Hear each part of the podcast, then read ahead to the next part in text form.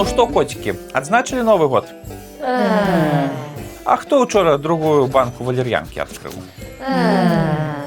са святам вас шаноўныя з калядамі з новым годам каб у новых перадачах вусоў з карыны у гэтым годзе вы задавалі толькі разумныя пытанні і не задавалі глупых Э, не перагінай палку.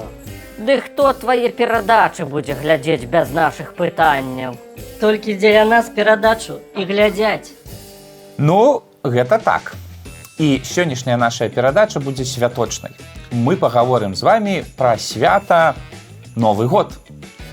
Ці ведаеце вы, чаму новы год адзначаецца менавіта першага студзеня? Ну вот хто гэта прыдумаў, як так склалася? Нічога новага. Вядома ж, Пётр першы. Вось ты раскрыў сабе агент лубянкі крывавай. О, імперскі прыхвасцень, крамлёўскі папіхач. Праваліў яўку. Эх ты, не думаў так пра цябе. Ладно, ладно, коцікі, не гнабіце свайго прыяцеля. На самой справе большасць беларусаў узгадваюць Пятра, калі распавядаюць пра гісторыю новага года. Ну, нас на праўду так вучылі ў школе. І менавіта таму сёння мы записываем перадачу, каб такога больш ніколі не паўтаралася. Таму сядайце паўтульней, вышкрабайце рэшткі салата аліўе, дачышчайце апошнюю мандарынку і паехалі.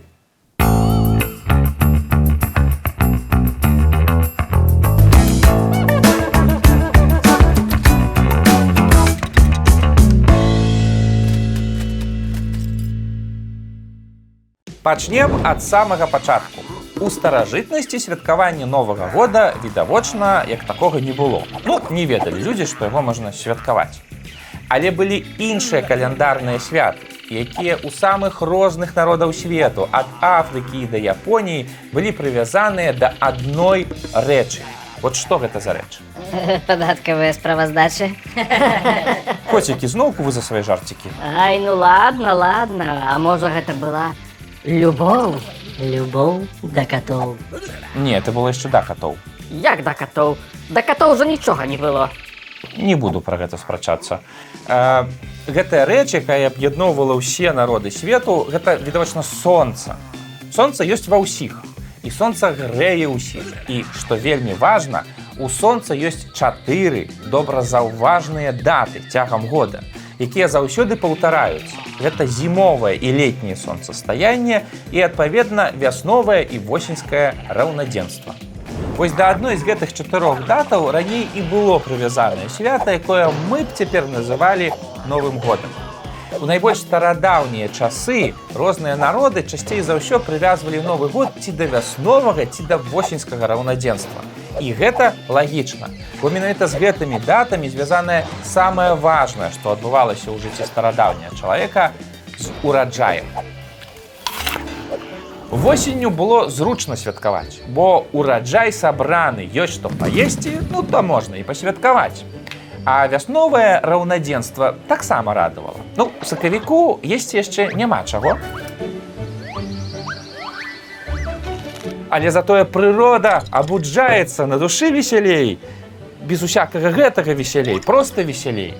Ну і сакавіцкі новы год выкарыстоўваўся, дарэчы, часцей. Усё ж вясна яна больш радуе, чым восень.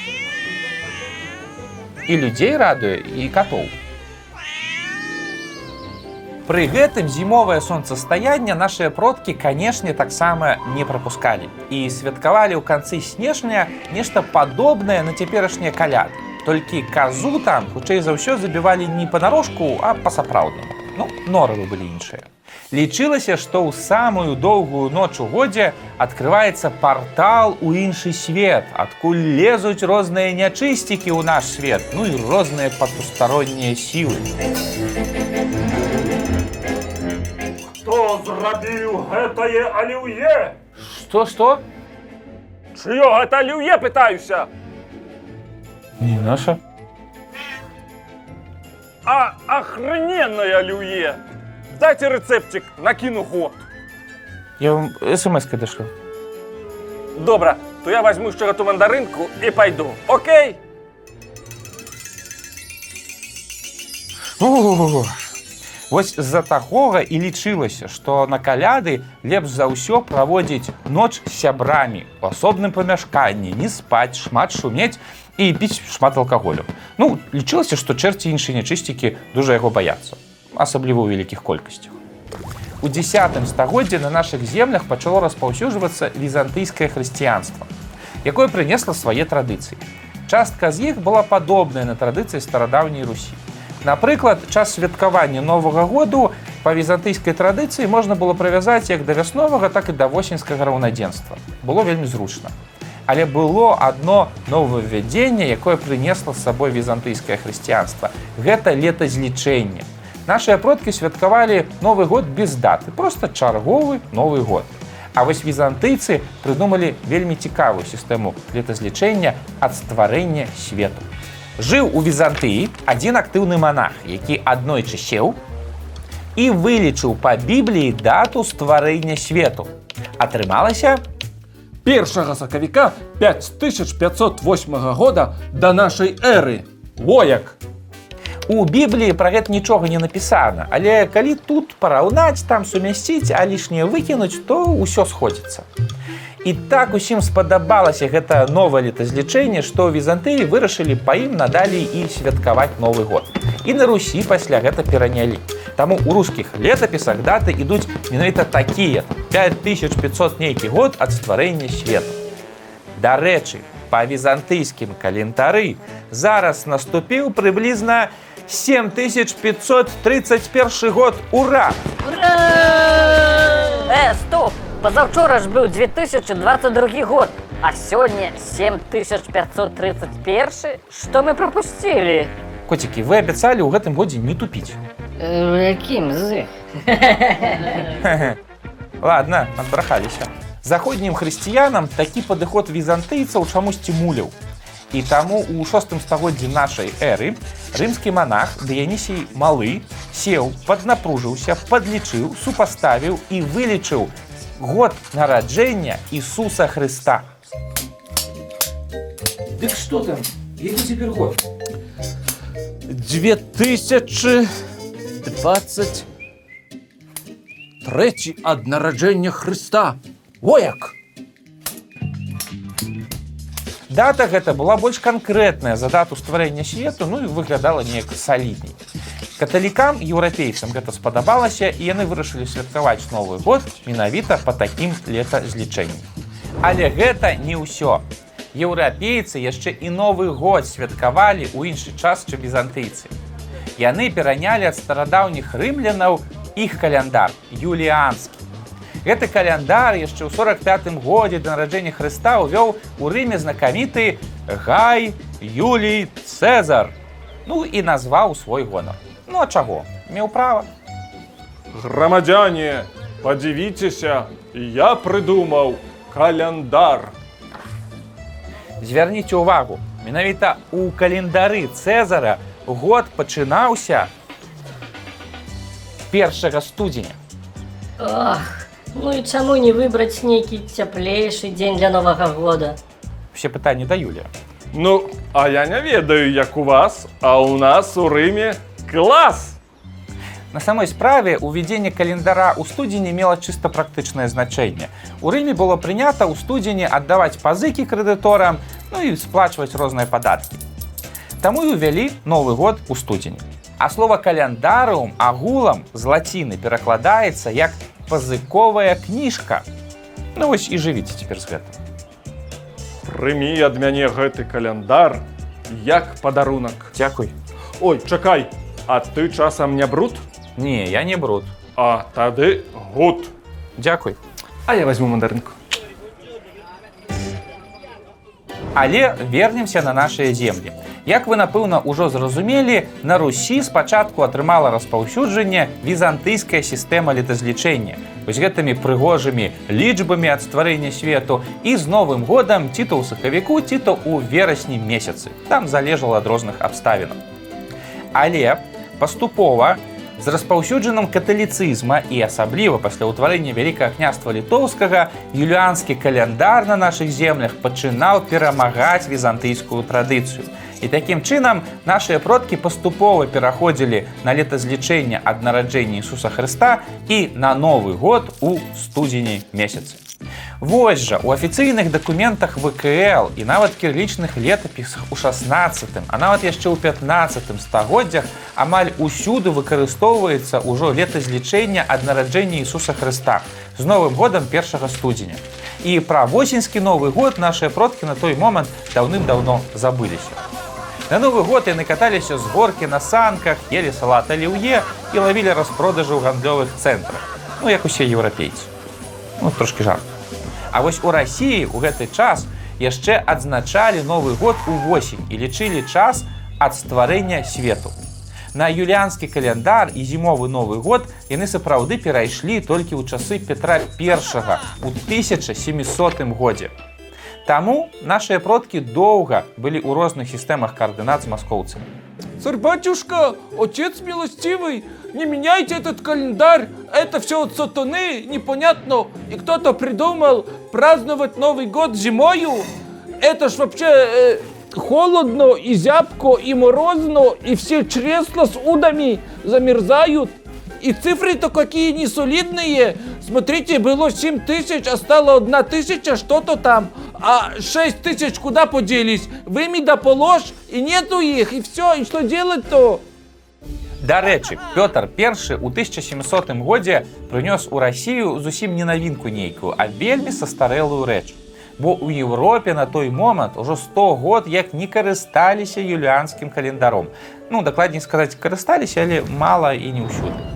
А ўсё таму, што аднойчы у 1582 годзе папа рымскі Григорый 13 прачнуўся неяк э, раніцай, выпіў кавы, пагартаў нстаграм і раптам зразумеў, што ў яго ёсць праблема. Асадку мне.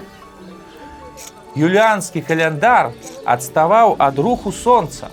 То бок Пасха не суадносілася з вясновым раўнадзенствам ажно на 12 дзён.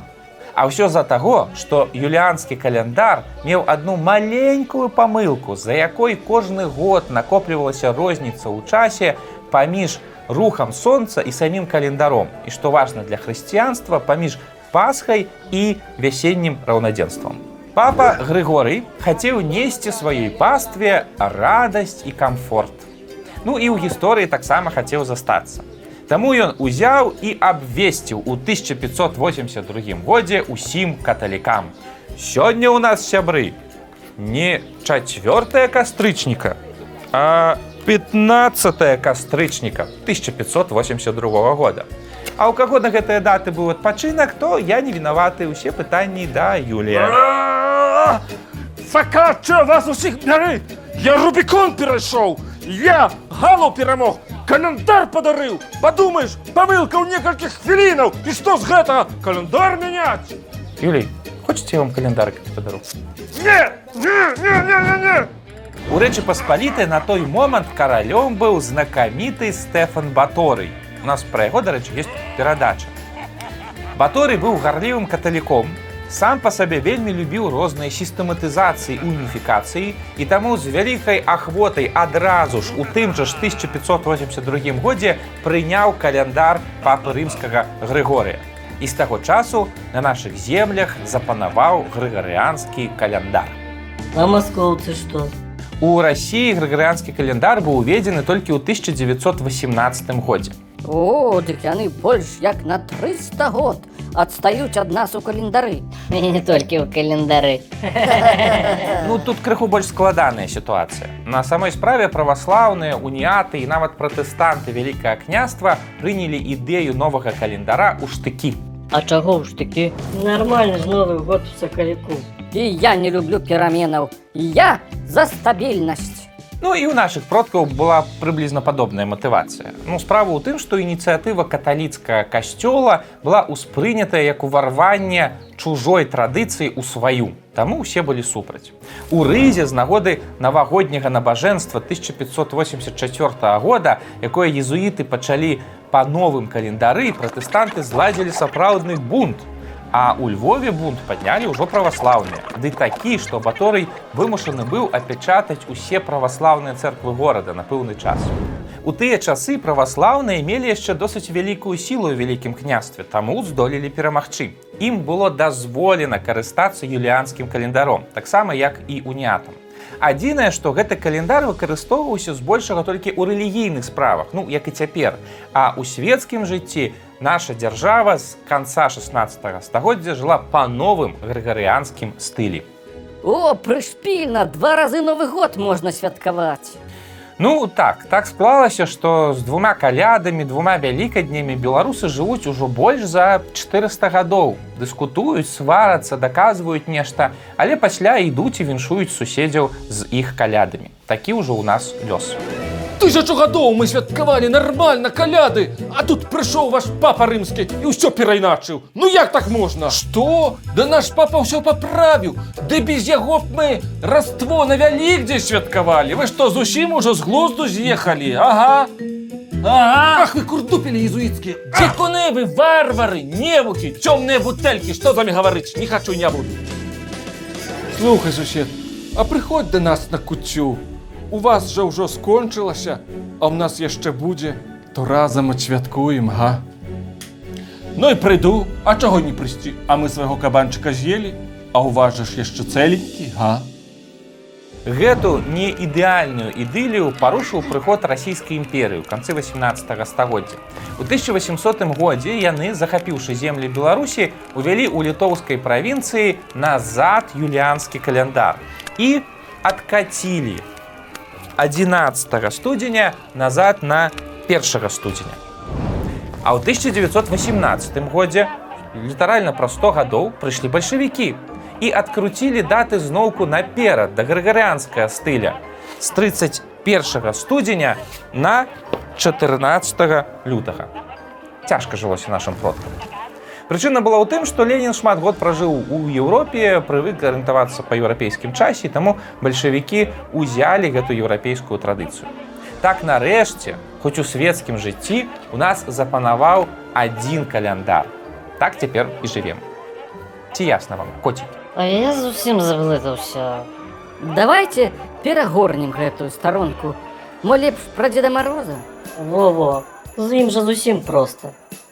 Я б сказаў. Дзесьці ў гэты час у канцы 19 пачатку 20 стагоддзя быў сфармаваны канон новага году. Ну, пэўныя элементы гэтага канона існавалі і да таго часу, некаторыя нават у глубокай старажытнасці. Ну, напрыклад, нейкае святочнае дрэва існавала ў каляднай культуры некаторых народаў. Ці пэўны набор навагодніх страваў. Ці навагодні дух, які часцей за ўсё быў злым. Ну, ці хрысціянскі святы, які дарыў падарункі. Але склалася ўсё гэта ў адзіны канон толькі ў пачатку 20 стагоддзя. Менавіта тады елка стала галоўным навагоднім дрэвам, святы Мікалай, ну альбо Санта-Клаус, стаўся галоўным тамадой і дарыцелем гэтага свята. А салат аліўе. А, Салат алюе быў пазней крыху. Нашым продкам з усімі гэтымі новымі традыцыямі давялося крыху памучыцца, бо пакуль па свеце трыумфальна ехалі чырвоныя фургончыкі кука-колы з вясёлым дзядулем на бартах, у ССР новы год то адмянялі як буржуазнае свята, то назад вярталі. Ну баяліся камуністы, што людзям будзе весела без іх загадаў. Толькі ў заходняй Беларусі пад Польшчай мясцовыя дзеткі паспелі прывыкнуць да ялінкі і прыходу святога Мікалая. Менавіта святога Мікалая з падарункамі. Канчаткова новы год вярнулі беларусам толькі ў 1947 годзе пасля вайны, каб людзям было хоць чаму-небудзь парадавацца. Менавіта тады замацаваўся ў нас Дед Мароз як замена Санта-Клаусу, снегурачка як замена чыихсьці асабістых фантазій, ну і салат аліўе як Ну, а зрэшты, што ты яшчэ ў Савецкім Саюзе прыгатуеш з маянеза і доктарскай калбасы. Ну што, падсумуем. Традыцыя святкавання новага года 1 студзеня прыйшла да беларусаў наўпрост з Еўропы, таксама як і грыгарыанскі календар. І тут мы мала чым адрозніваемся ад любых сваіх суседзяў, ну апроч жыхароў рассіі, канешне. А вось традыцыя жыць адначасова ў двух календарах яна нашая, амаль што унікальная. Спачатку нашыя продкі мелі магчымасць выбіраць паміж вясновым і восеньскім новым годам, а пасля паміж юліанскім і грыгарыанскім. Жывем мы ў гэтай сітуацыі выбара і цяпер і з'яўляемся вялікімі экспертамі ў гэтай справе. А чаму б не? Два святы лепш, чым адно. Са святам, беларусы!